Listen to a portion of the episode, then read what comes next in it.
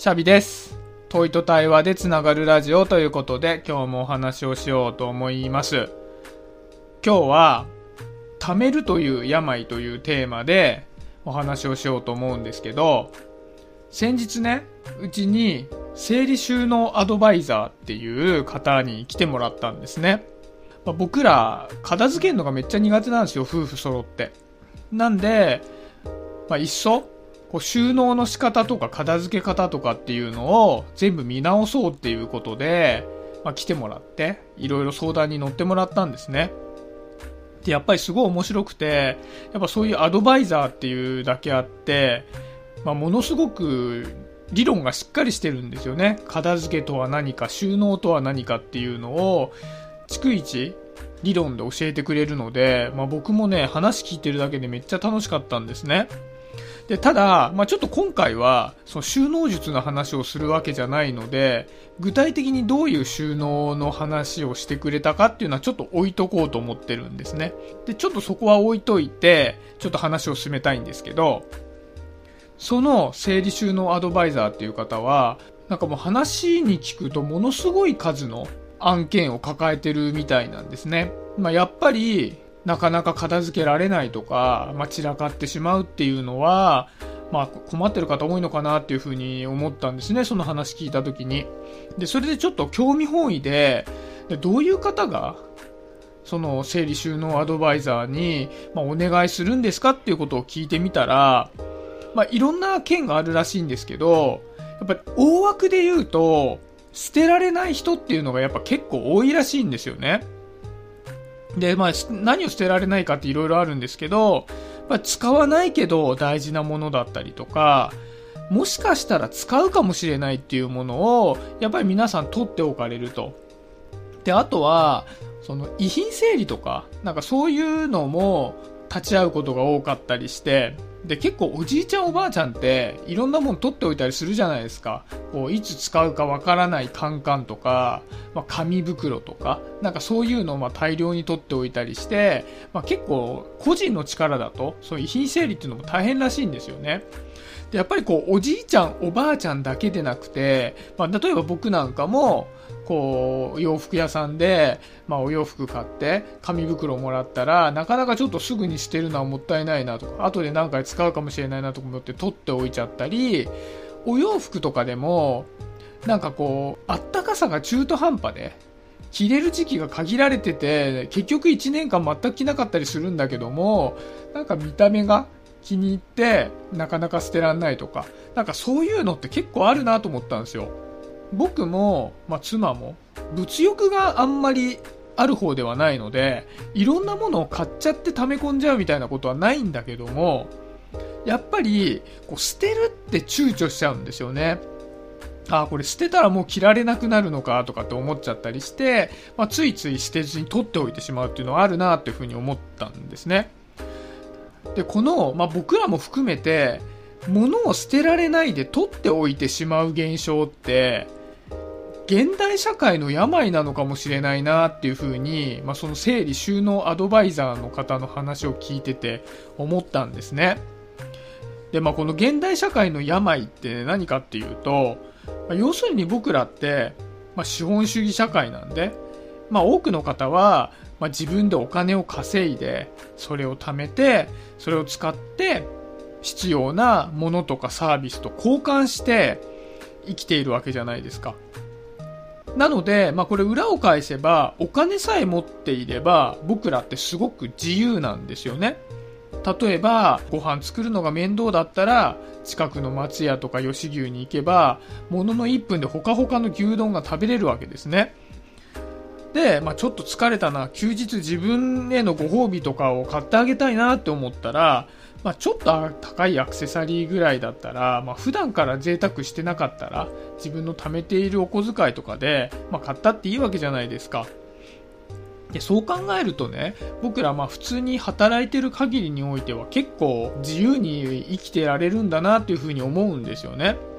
で、そう思うと、この社会って結構素敵な社会なのかななんて思ったりするわけですよ。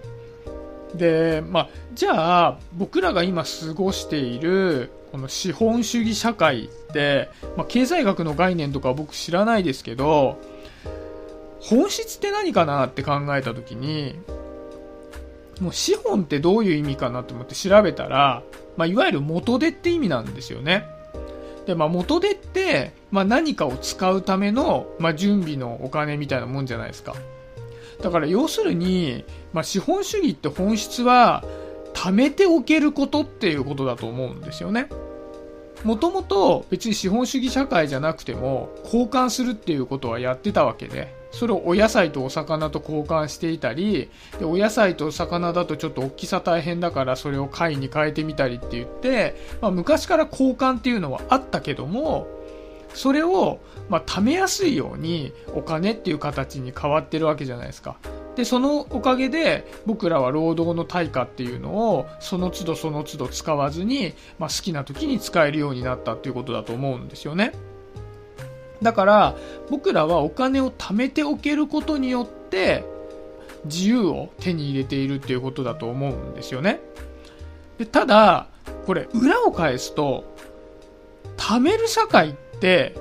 尽きたらアウトの社会でもあるわけじゃないですか。僕らはお金が貯まっていれば好きなように生きれるけども、その交換するためのリソースを失ってしまったら全く自由は手に入らないわけで、むしろ何もできないわけですよね。だそう考えてみると、僕らは頭の中で常にリソースを失うんじゃないかっていう不安を抱きながら生活しているとも言えるなっていうふうに思うんですよね。でちょっと話を元に戻すと、さっきの物を捨てられないっていう話になった時に、物を捨ててしまうっていう行為は要するに自分自らそのリソースを手放してしまうっていう行為なので、言ってしまえば、まあ、身を削る行為になるわけですよ。いわゆる資本っていう元手の中から、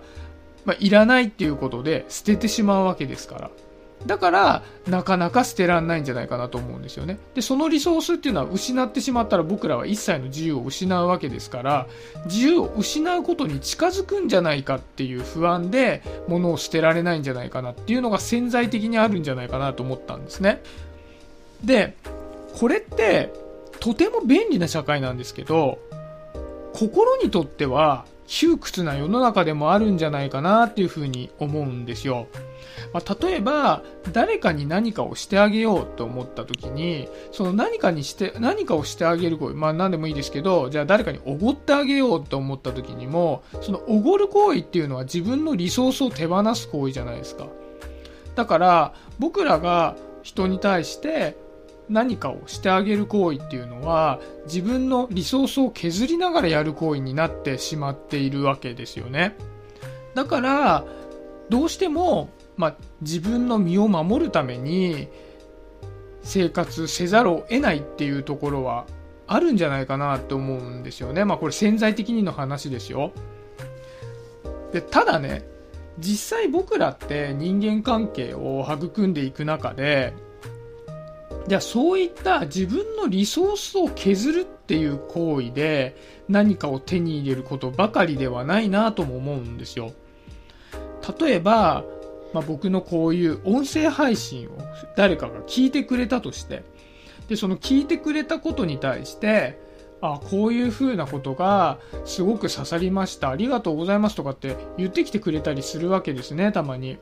でそうした時に、まあ、僕めちゃくちゃ嬉しいわけですよ。だってこんなの僕好き勝手喋ってるわけですからね。別に誰かのために喋ってるわけじゃなくて、まあ、僕は、まあ、ある種自分のために喋ってたりするわけです。でそれを、まあ、受け取ってくれて、それが良かったですなんて言ってくれた日には、もう僕はもう聞いてくれて本当にありがとうって言ってめちゃくちゃ受け取るわけですね。